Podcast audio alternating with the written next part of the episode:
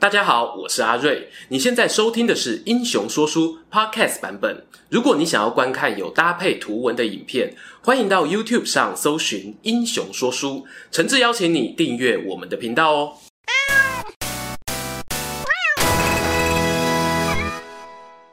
这个刘玄德啊，才从辕门射戟躲过一场战争，眼看呢又要面对吕布、袁术两家联手夹击。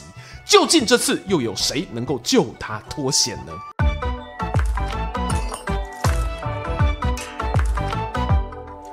滚滚长江东逝水，《三国演义》重开机。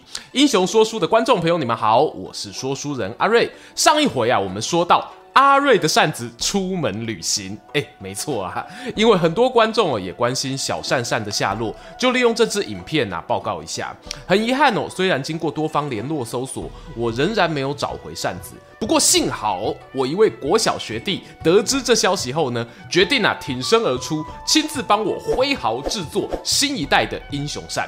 没有意外的话呢，应该在农历年前啊就能完成了。如果想抢先一步看到新扇扇庐山真面目的人呢，欢迎哦可以追踪说书人阿瑞的 IG，我有最新动态啊都会发布在上面喽。好啦，终于啊要进入正式的前情提要了。上一回呢，我们说到吕布辕门射戟化解了刘备与袁术两边的战端，但袁术呢不甘心并吞小沛的美梦，化为泡影，听了大将纪灵的建议，派遣使者跟吕布提亲，想要让自己的独生子娶他们家的十五岁女儿。一旦袁吕结成亲家，瓜分徐州啊，那就指日可待了。这个婚姻大作战啊，也受到吕布手下第一谋士陈宫的认可。陈宫作为幕僚呢，他唯一考量的点就是让主公在争霸天下的路上可以更上层楼。因此呢，更进一步建议吕布哦，婚事的进行必须快、很准，不要再搞什么双方来回下定，太慢了啊！直接呢把小姐本人与给曾传本本包鬼，快递直送寿春城，在夫家那边举行婚宴即可。然而呢，就在吕布家人悄悄准备闺女婚事的同时，消息哦却意外走漏，被徐州名士陈规给得知了。陈规和他儿子陈登啊，都是本地名门望族，原本哦就很排斥出身滨州的吕布。之前呢，看到吕布从刘备手上夺走了徐州城，还把人家赶去小沛，心中啊早有不满。这时呢，陈老先生逮到机会，决定发挥他的三寸不烂之舌，说什么都要阻挡这场婚事成功。于是陈规顾不得大半夜的，拄着拐杖啊，跑去吕布家门口敲门，叩叩叩。吕大人，吕大人在家吗？吕布啊，刚送走女儿车队，正打算坐下来喘口气休息呀、啊，听见门外有人求见，心里有、是满满的不耐烦。走到前厅，看见是陈规这老头子，没好气地说：“你来做什么？有话快讲啊！”陈规回答：“老身听人说啊，吕大人要过世了，特地前来吊丧啊。”呸呸呸！胡说八道什么？我人不是好好的站在这吗？你才半死不活嘞！陈规啊，那满脸皱纹的老脸不动声色，心中哦却暗暗窃喜。呵呵呵，吕奉先啊，你这小子要上钩了。他不疾不徐，接着往下说：吕大人啊，您忘了吗？前阵子袁术派人送军粮过来，要您帮忙出兵攻打刘备。结果您用射箭蒙混过去，袁术吃大亏却不生气，反而要迎娶令千金，这不是很奇怪吗？我看啊，他八成是想要拿小姐当人质，随后就要继续打小沛。届时又来跟大人借兵马、借粮草，您借了那是为人作嫁，不借嘛，小姐人身安全堪忧。况且袁术拿到孙家的玉玺后，早就有称帝的野心啊！一旦他自立为帝，那就是大汉反贼呀、啊，跟反贼攀亲带故，您纵有一百条命，只怕也是死透啦。听陈规啊，噼里啪啦说完，吕布脸上青一阵白一阵，一拍大腿，哎呀，差点要被黑扣成功害死！来人呐、快去把小姐的车队追回来！大将张辽领命而出，在徐州城外三十里处把马车拦下，连同袁术派来提亲的使者一起扣押带回。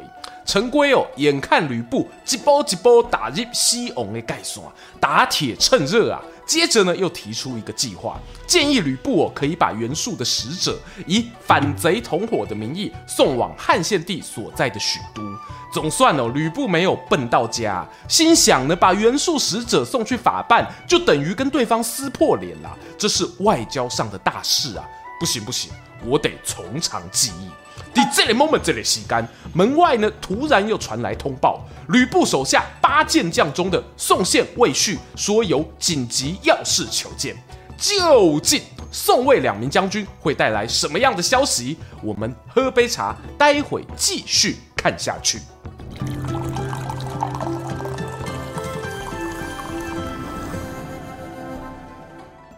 却说那宋宪、魏续呢，双双来到吕布面前，一拱手说道：“吕大人啊，我们查到刘备这家伙在小沛大举招兵买马，不知打什么鬼主意呀、啊？”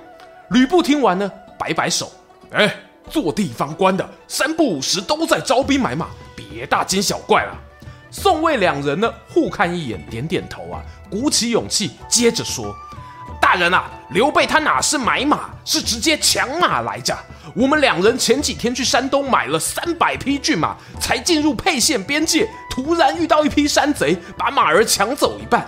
后来发现啊，这山贼不是别人，正是刘备他那大胡子三弟张飞假扮的。哇，这吕布和张飞啊，本来就不对盘，一听到张飞竟然敢抢自己花钱买的军马，盛怒之下亲自点兵赶往小沛兴师问罪。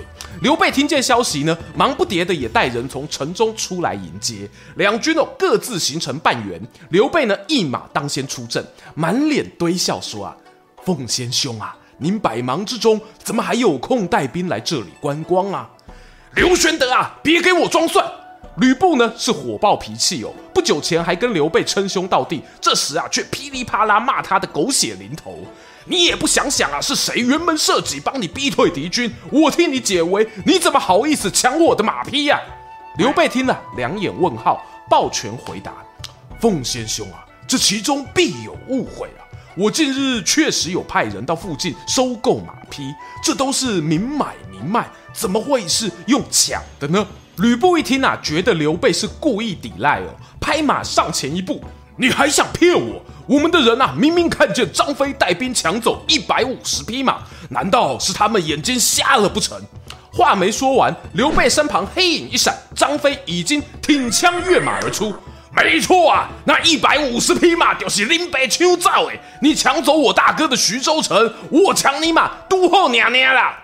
吕布呢，见张飞一口承认啊，那已经没有讨论的必要哦。双眼迸现杀气，一提缰绳，胯下赤兔宝马如同一抹红霞，载着主人向前窜出，方天画戟，五成满天银光，锵的一声巨响。和丈八蛇矛在两军阵中激烈碰撞，强大的风压与声光震撼，把双方士兵逼得腾腾倒退。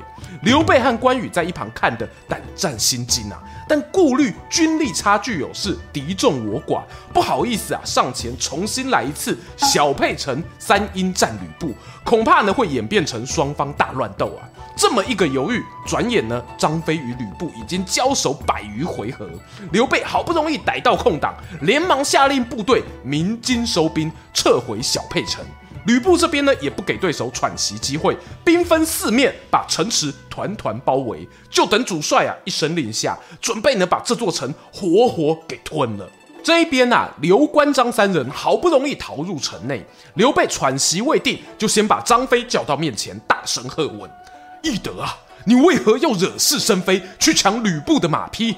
说那一百五十匹马眼下在何处？张飞哦，见到刘备是真动怒了，唯唯诺诺回答：“我我把马都放在城内的寺庙中，命人好生照顾喂养，他们啊，连一只马腿也没少啊！”哎呀，你这是，哎呀！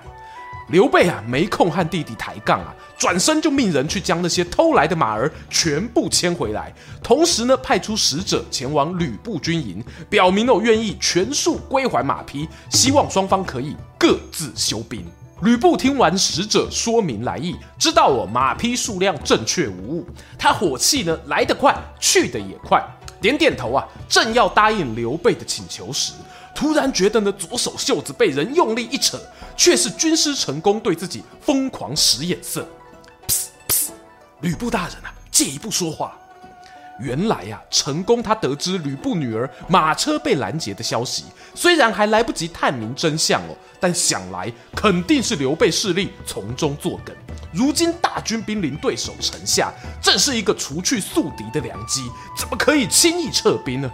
于是他力荐吕布必须把刘备往死里打，千万不能收手。总算呢，吕布这回呢又乖乖听话，把使者轰出营门，命令军队加紧攻城。这下呢，可苦了我们刘玄德啊！怎么也想不到，我张飞一时冲动抢马，抢到一条大白鲨，让全城军民百姓都得陪葬。正当刘备一筹莫展之际，老乡孙乾呢又凑了过来，提出一条哦让他无法拒绝的计策。孙干对刘备表示啊：“玄德大人啊，现在您只有一条路可以走，抛弃小沛，前往许都，跟曹操借了兵马。”我们再回来复仇。刘备愁眉苦脸回答：“去许都，我过去曾经阻止曹操入侵徐州，他恐怕不会帮我吧？”孙干呢，再接再厉说：“啊，玄德大人，您千万别这样想。曹操现在最恨的人是曾经偷袭他濮阳城的吕布。正所谓，敌人的敌人就是朋友。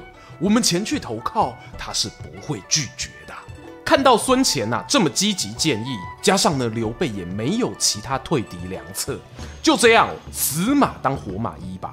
当天夜半三更，刘备呢带着亲信部下和家人，也不敢点起火把，就靠着天上的月光，悄悄打开小沛城北门。张飞带头，刘备居中，关羽压阵，众人呢一路纵队鱼贯出城。吕布军呢驻守北侧的是宋宪、魏续两名将领。半梦半醒间呐、啊，突然见到大胡子张飞哇哇哇哇哇哇哇冲过来，心里有浮现白天他与吕布恶战的情景，没人敢上前迎战呐、啊，防线呢瞬间被撕裂一道缺口。刘备呢眼看机不可失，快马加鞭跟着突围而出。北门的鼓噪呢引来张辽带兵协防，负责断后的关羽横刀立马阻住敌军攻势。确认哦，大哥与三弟走得远了，这才将青龙偃月刀一个横扫千军，逼退身旁众人，趁乱拍马离开。等到天色大明啊，吕布得知刘备弃城逃亡的消息，虽然没抓到让他恨得牙痒痒的张飞，但一想到呢小沛城就此落入自己手中，那是一个眉开眼笑，连忙入城接收百姓，小小的不愉快哦也就抛到脑后了。至于刘备一行人呢，生怕被追兵拦截，马不停蹄，餐风露宿，只求用最快时间赶到许都。没想到哦。曹操一得知消息，竟然如孙干所预料的，派人出城迎接。不仅呢对刘备待以上宾之礼，还设下酒宴款待。酒酣耳热间呐，曹操听说了吕布反复无常，还与袁术结盟图谋徐州的来龙去脉。一杯酒干了，豪迈地说啊：“吕布这家伙毫无信义可言呐、玄德贤弟，我们合力除掉这个祸害吧。”酒席结束，刘备飘飘然啊回到军营，跟两位义弟说了曹操的态度。三人哦都觉得老天有眼，大感欣慰。殊不知啊，镜头的另一边，酒宴大厅上，曹操的首席军师荀彧正拉着曹老板咬耳朵啊。曹公啊，这个刘备未来发展不可限量，不如趁他还没壮大，先除去了吧。荀彧这个建议呢，可以理解。毕竟哦，他当初就是提出两只老虎抢牛排、驱虎吞狼之计的人。对他来说，刘备跟吕布都是虎狼之辈啊，必须提防。不过曹操一时难以决定哦，荀彧呢只好先告退离开。他前脚刚走，谋士郭嘉的后脚就进来。曹操啊看了就问：“刚才啊，荀彧劝我杀了刘备，你怎么看？”郭嘉呢沉吟片刻，随即回答。文若的考量啊有道理，不过主公您现在正值用人之际啊，加上高举义兵匡扶汉室，刘备他素来有英雄之名，只是穷途末路投靠我军。倘若被设谋杀害，将来还有谁敢加入我们旗下呢？好啊！曹操拍手称赞：“奉孝啊，你这番话深得我心啊！”隔一天呢，曹操火速上表朝廷，封给了刘备豫州牧的官职，还支援哦三千兵马与军粮，命他前往豫州上任，屯兵在小沛西方，等候曹操调动大军前来。接着就要双管齐下，让那吕布知道什么叫做小白无路撇骨啊！然而刘备在前线左等右等，哎，奇怪，怎么都没有曹操出兵的消息？难道？是曹操突然三心二意反悔，又或者许都皇宫发生了什么变故吗？欲知真相后续如何，别忘了订阅英雄说书频道，打开小铃铛接收全部通知，还可以追踪说书人阿瑞的 IG，更精彩的故事，且听下回分享。今天的影片就到这边啦。如果你喜欢这个系列的话，欢迎下载哈密 Video App 并进入 CAD 网红馆，就能在这个平台上独家抢先 YouTube 十四天看到我们的影片哦。最后，如果想给我们更多鼓励，除了按赞、订阅、加分享，也能用每个月一杯咖啡的钱赞助我们的内容创作。这里是英雄说书，我们下次再见，拜拜。